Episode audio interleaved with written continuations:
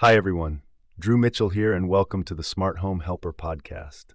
Now, I know what you're thinking another dad talking about smart devices, but hear me out because I've got a great story for you today about a Japanese father named Kojima who's truly benefited from SwitchBots in his everyday life. As many new parents know, having a baby is exhausting.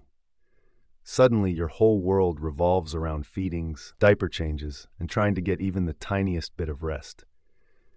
So, when Kojima and his wife had their first child, he was eager to find gadgets that could lend an extra set of hands.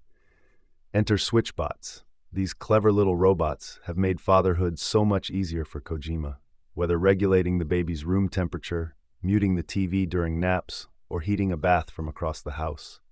One of my favorite uses Kojima mentioned was using voice commands to control lights when both hands were occupied with the baby.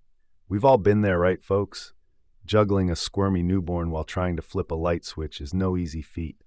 But with Alexa and his switchbots, Kojima can illuminate the room with a simple voice command. Genius. The midnight milk runs were also made less stressful thanks to switchbot controlled lighting.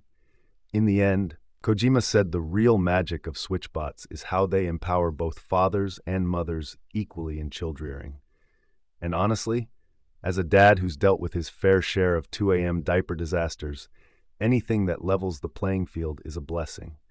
So whether you're just having your first or fifth little one, take it from this happy SwitchBot customer. These helpful robots are well worth considering. Thanks for listening, folks. Until next time.